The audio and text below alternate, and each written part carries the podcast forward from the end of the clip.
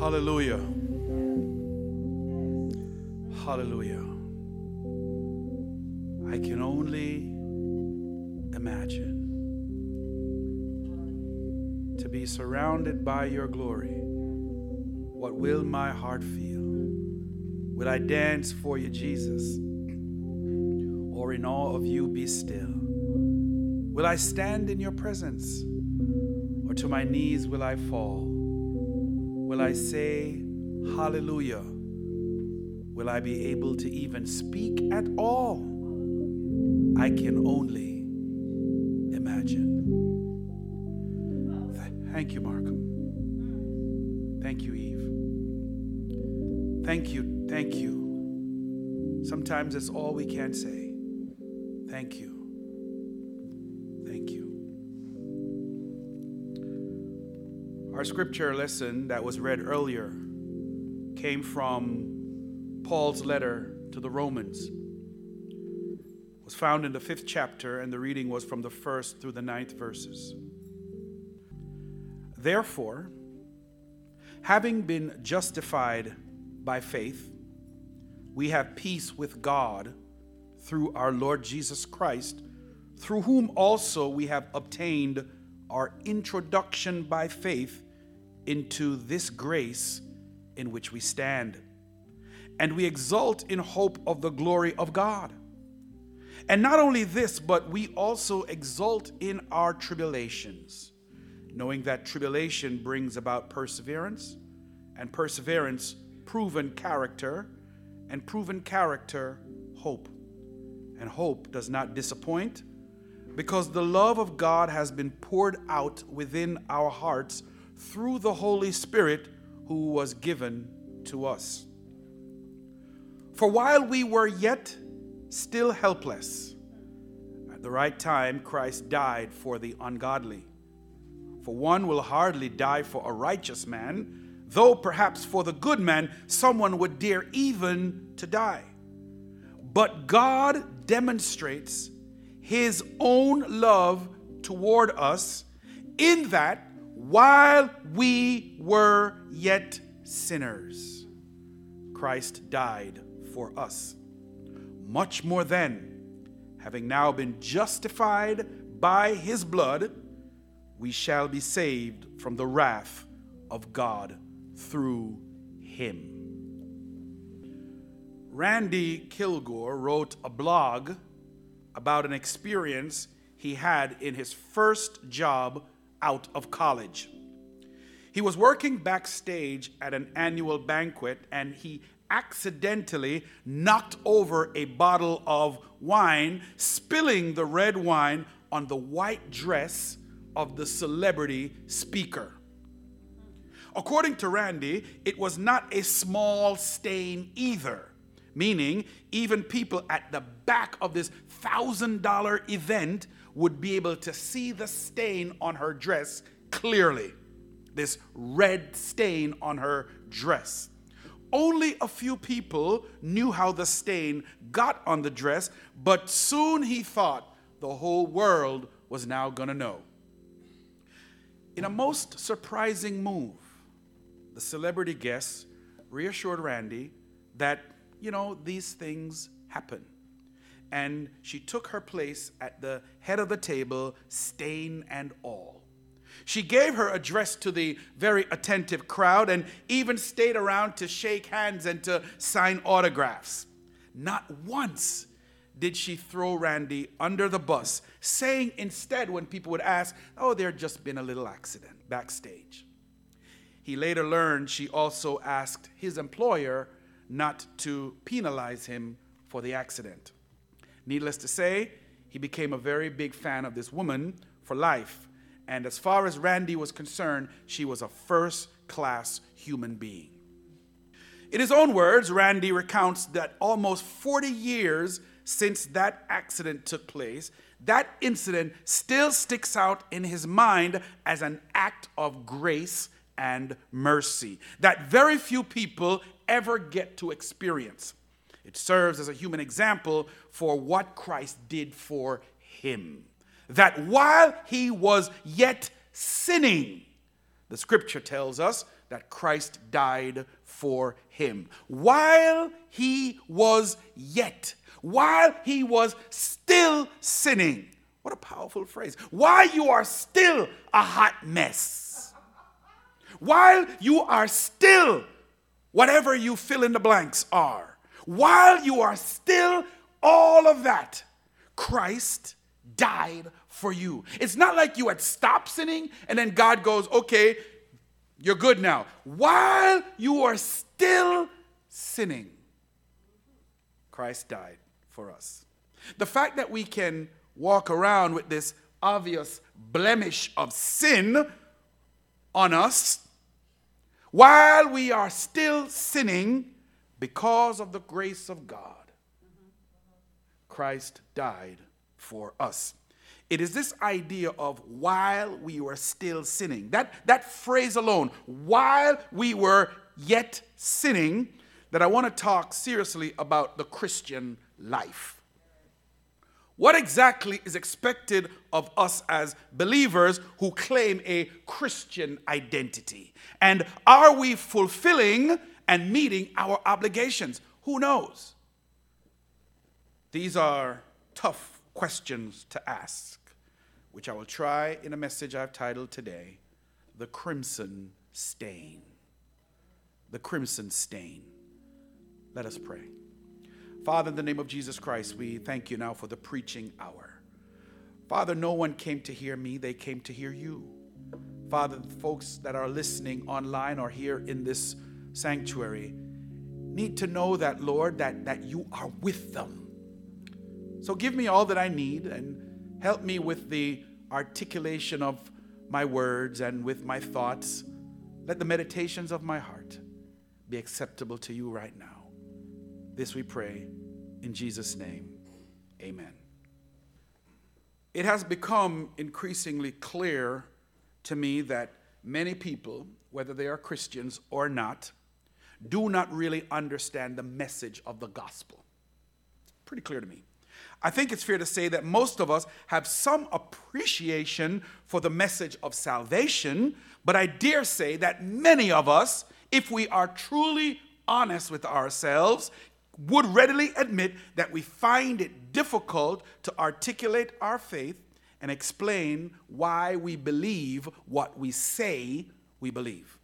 And if we are unable to articulate what we say we believe, how then do we know if we are even walking the life that God has for us? What are we to make of the Christian life in light of the fact that many of us have been believers for a very long time, yet we have so very little to show for it in our lives? Well, I want to start at the beginning so that we all leave here clear on what God did and what God expects of us. There are two sides to the Christian life. There is the objective side, and there is the subjective side. The objective side of the Christian life has absolutely nothing to do with us. Nothing. The subjective side of the Christian life depends on us. Let's be clear. There are two sides to the Christian life. There is the objective life, which has nothing to do with us, and the subjective life, which depends on us. On the objective side, God does all the work. On the subjective side, we respond to that work. Does that make sense? On the objective side, God does all the work. On the subjective side, we respond to the work. When someone becomes a believer, their new life becomes rooted in three pillars of God's transforming work. Let's be clear. I want to make sure that I talk a little slowly. When you become a Christian, there are three things that occur as part of God's transforming work. Three things are justification, sanctification, and vocation. Justification, sanctification, and vocation. This is all on the objective part of God and has no, absolutely nothing to do with you. It doesn't matter if you're a good person or a bad person. It doesn't matter if you're tall or short, fat or skinny, rich or poor, smart or educationally challenged, whether you're a Republican or you are a Democrat, whether you are MAGA or you are woke. It is all the work of God, and that's why we call it objective. It is the objective side of God's work as part of the Christian life. Now, as this person is going through justification, sanctification, and vocation, this person is being transformed in some way by God, and is being renewed day by day. Their new life becomes an expression of God's grace, and how they demonstrate that God is doing this transforming work is they're able to demonstrate faith, hope, and love.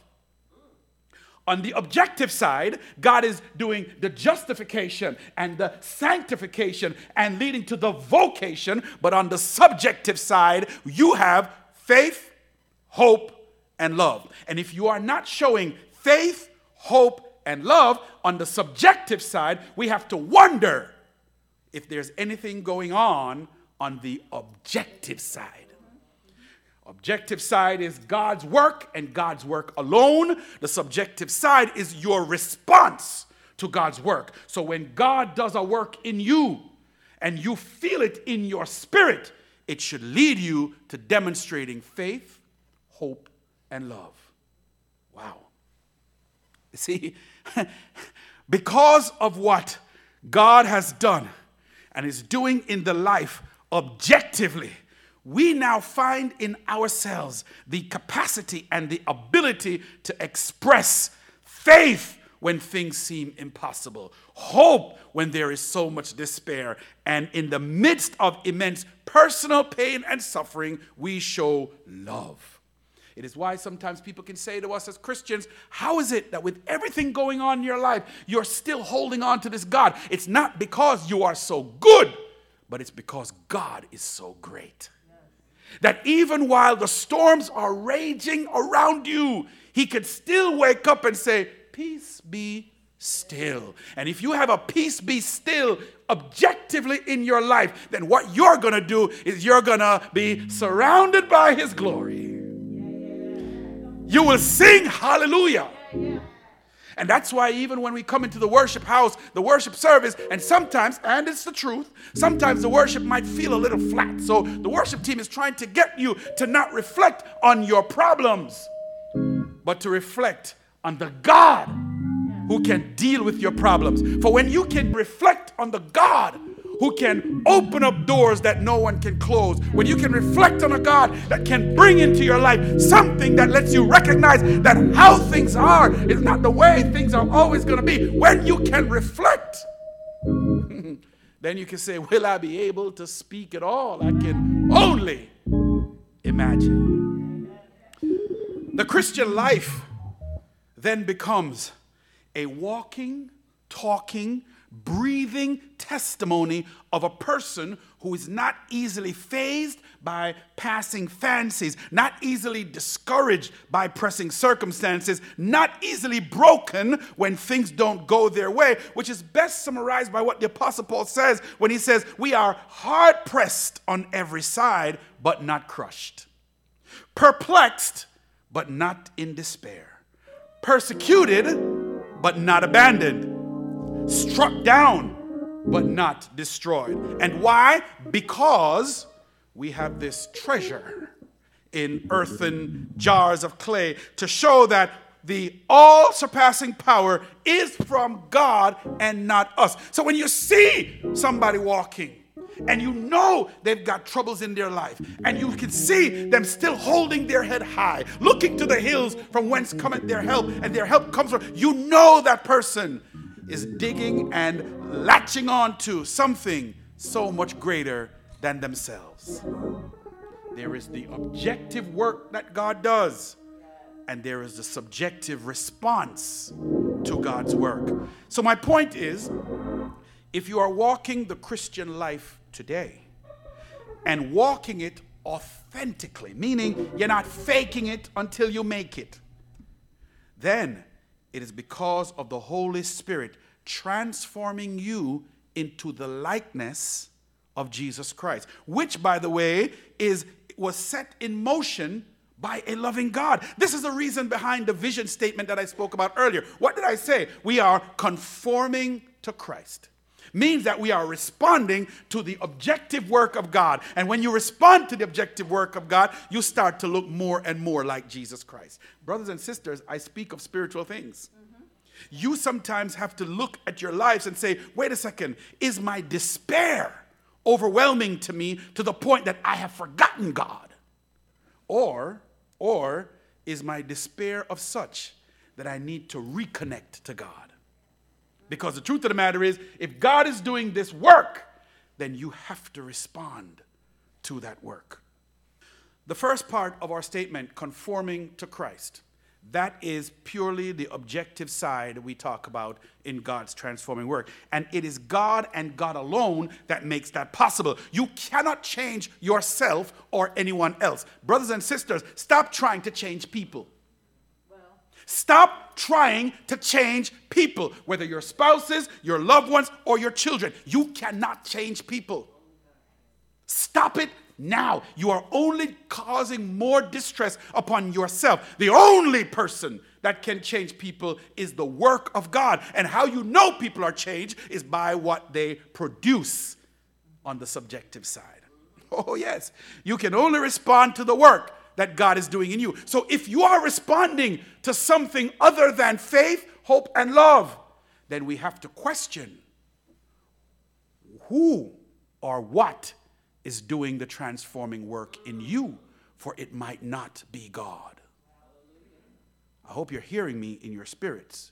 You can only respond to the work that God is doing in you. And here's what the scripture says: he who has begun a good work is faithful to perform it until the day of Jesus Christ. Oh, but let me be clear. Let me be clear. There are some things that you can change about yourself. You can change your bad habits. You can change your attitude. You can change those things. But when it comes to the issue of the saving of your soul from certain destruction, that is the work of God the Father, through the power of the Holy Spirit, made effective in the person of Jesus Christ. Your life as a believer in Jesus Christ is patterned after the life, death, and resurrection of Jesus Christ, and is a continuous dying to an old way of living and a rising to a new life day by day. It is why, just as every morning you wake up, the first thing you do is you, you take a breath. The first thing you do is, ah, thank God I'm on the side of the living again. But brothers and sisters, you take, you choose one day to not take that breath, and you will take no more. You have to constantly be living. And you know what's interesting? I just thought about this. God, when he created man, didn't have to give us rest. If you think about it, he didn't have to put into this design of the human condition the need to go to sleep. He didn't have to do that, did he? He could have just let us run around. I don't, I, do fish sleep? I don't even know if fish sleep. I, I'm just curious. I'm just wondering. But here's my point. Every single day, you go to bed and then you wake up. You go to sleep and you wake up. You go to sleep and you wake up every single day. And when you get up, you got to eat and do everything you need to do before you go to sleep to wake up the next day. The interesting thing, and the reason why this is occurring to me now, is you are actually being reminded day by day that life is a constant living and dying to self. Every day, you are constantly being reminded that you're living and dying to yourself. You're living and you're dying. You wake up and you go to sleep. You wake up and you go. And God is saying, listen, this is the rhythm. And when you break up the rhythm, guess what happens? You are out of harmony. Hmm. So now you get up and you forget God. You forget all the things that keeps you alive. And so our life is a constant living and dying to ourselves. Wow. Thank you, Holy Spirit. So the Christian life is both a receiving and they're responding to God's grace. It is a being loved and giving love. It, it is a gift receiving, but also a gift giving. That's the Christian life. And if you are not in that rhythm where all you're doing is receiving, receiving, receiving, receiving, receiving, you know what's going to happen? You are not even going to be conscious of who or what you serve. God requires that we not only accumulate, but that we also distribute. Yes. For in the getting and the giving, God makes himself known. And every day, we're being reminded that the Christian life is a dying and a resurrecting. A dying and a resurrecting. Constantly in our lives. So that's basically the message of the gospel. It begins now with the justification, continues in the sanctification, and moves to its goal in vocation, all on the objective side. So, in the time that I have left, I only want to talk about the justification part. Just the justification part. So, imagine someone asks you to tell, tell me about your faith.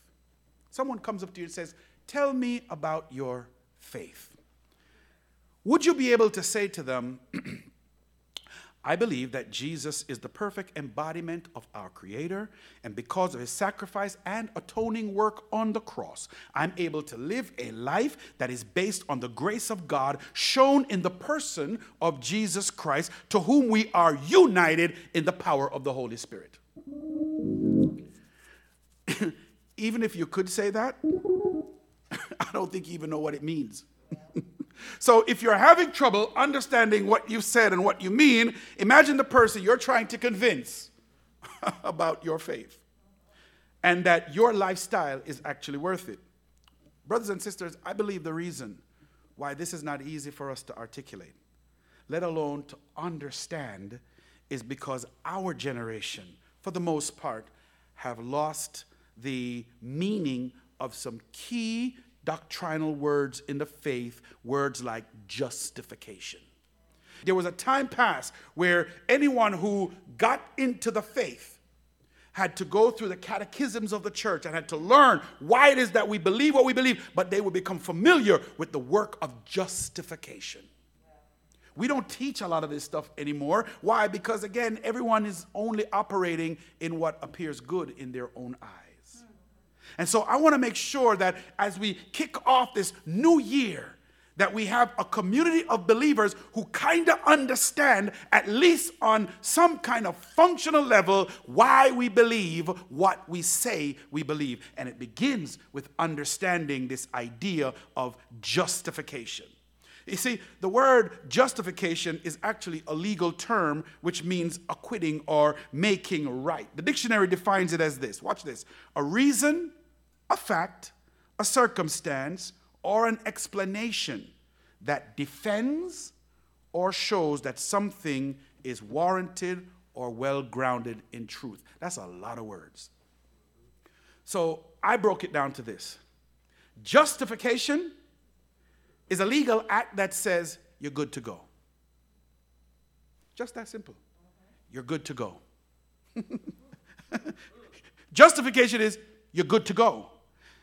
But the Christian life is much more than a simple past that says you're good to go. Many people live under this misconception that if you become a Christian, God is now going to care for all of your needs, all of your worries. In fact, didn't God say, come unto me all who are heavy laden and I will give you rest? Didn't he also say, but seek ye first the kingdom of God and his righteousness, and all these things will be added unto you? So when we read these scriptures, we think that once we give our lives to God and once we become a Christian, then God is going to make all of our troubles go away. Nothing could be further from the truth. So there must be more to what God is really saying to us when and, and why we need to understand what it means to be justified. Yeah. To be justified is to be put in a state of not having done anything wrong in the first place. To be justified means that you are now put in a state where it's almost as if you didn't do anything wrong in the first place. That's why I like the word justified, because if you play with it phonetically, it sounds as just as if I'd never done anything wrong. Justified. Just as if I'd never stolen anything. Just as if I'd never cheated. Just as if I'd never fornicated. Just as if I'd never, you fill in the blanks in your own life. Just as if I'd never done anything wrong. That's what it means to be justified. But look at me again in our text and verse where it says, it says, therefore, having been justified. Did you catch it? Therefore, having been justified. Let's stop there for a moment. The text clearly says, having been justified, which means that whatever this justification is, it is something that happened in the past tense, and it is a precursor to what is to follow. Let's see what follows after that statement. Right after that, it says, just having been justified by faith.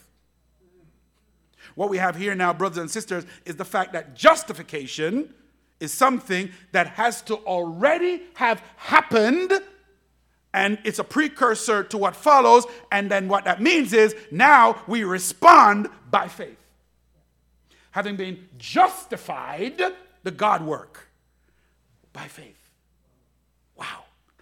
So in terms of an inference, brothers and sisters, we are justified by faith.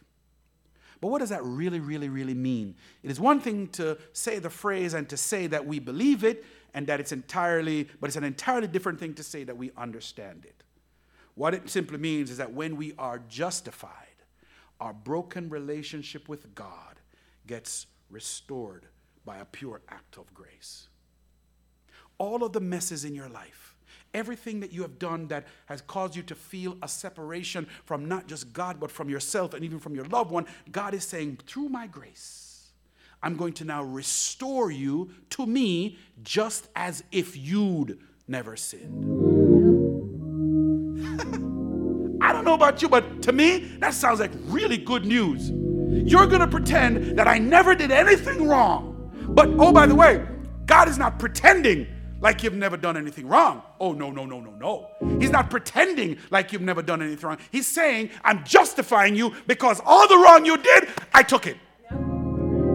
So I'm going to take everything that you've done wrong so that when everyone looks at you, it's going to be just as if you'd never done it. This is a big deal because it was a single most challenging issue that caused the split between the Roman Catholic Church and in the sixteenth century, and what we now know to be the Protestant Reformation. On the one side, the Roman Catholics believe that, wait a second, you need some good works. We're not going to just accept that God is just going to wipe your slate clean. You need to do some things, right? You need to say ten Hail Marys. You need to come with your gifts. You need to do some things because, oh, by the way, it, this thing called grace, it's not free. It costs the Savior, so it must cost you. So we in the Pro- Protestants say, wait a second, either God's work is complete or it's not. Either God paid it all or he didn't. Because if he paid it all and all of it and all to him I owe, then why is it that I still need to do something? So that's why we go back to what I said was the Christian life. There is the objective side and then there is the subjective side. The objective side says Jesus did it all. And the subjective side say, all to him I owe. Yes. Wow. Jesus paid it all on the objective side. Jesus died for every single thing that you and I would ever do. Paid it all. Bled on that cross and died. And on the subjective side, all to him I owe. I respond in faith, hope, and love. And the greatest of these is love.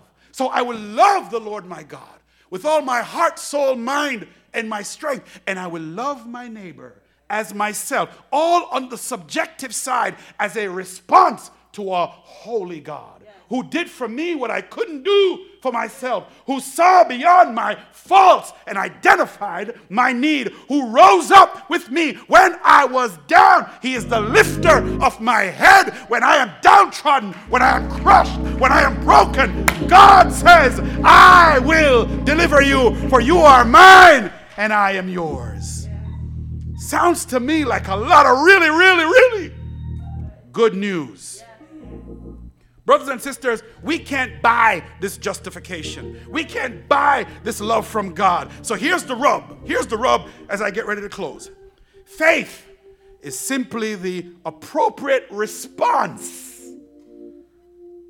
of trust and an acceptance of God's unconditional acceptance of us. Did you hear that? It's a response of trust to accept what God has given to us unconditionally in his acceptance of us. As cruddy as you and I are, as ungrateful and as miserable as we are, God still accepts us. And he can't accept us in our cruddy, miserable state. So he had to clean us up. For you see, my brothers and sisters, while we were yet sinners, Christ died for us. And the objective side, as I said before, is the part of the Christian life, but the subjective side is the part The second part of our vision statement, which is now what? Transforming the world. We are conforming to Christ, the objective side, to transform the world, the subjective side. And the way this transforming work is done is through our witness. How, to use, to use the, the modern vernacular, is how you live in. How you actually are living. How are you demonstrating that the work that God has done in your life is manifesting in what you are producing in the life of others? This is the Christian test. And that's why we make a big deal about doing what God has called us to do. First, to love him, but to love our neighbor as ourselves. So, going back to our story, at the beginning of the sermon, we see that the celebrity speaker at this really large event was walking around, greeting people, thanking people, and she had this crimson stain on her dress, on her white dress. It does not leave much to the imagination that the people who did not know how this red stain got on her white dress might probably have been a different kind of accident. The women know what I'm talking about. But the reason I like the analogy is because someone bled. Y'all got that? Someone bled. And it must have been very embarrassing to be walking around such a prestigious event with such an obvious stain. But she did not complain. She showed grace and mercy to the one who caused her stain. Her response is what made all the difference in the life of this person who expected her to respond in a way that would cause him to feel shame. And that, my brothers and sisters, was what Jesus Christ did for all of us. When we caused his stain, he didn't reject us. He gave us grace. He said, "Father, forgive them, for they know not what they do." And like you and me, because of God's grace, we now have the capability to show God's mercy, his great mercy. For as the Apostle Paul reminds us, and not only this, verse three, but we also exalt in our tribulations, our sufferings, knowing that tribulation brings about perseverance, and perseverance, proven character, and proven character, hope. And hope does not disappoint, because the love of God has been poured out within our hearts through the Holy Spirit who was given to us. I want to be more like Jesus. And that means wanting the broken, the bitter, the angry, the unloved, the underloved to feel welcome in my presence. To feel free from condemnation as we meet. For while they were yet sinners, Christ died for them too, not just for you. Jesus loved me long before I was worthy, and he loves me now when I'm only worthy because he made me so. Jesus paid it all. All to him I owe. Sin had left a crimson stain. He washed it white as snow. May the Lord richly, richly bless you, my beloved.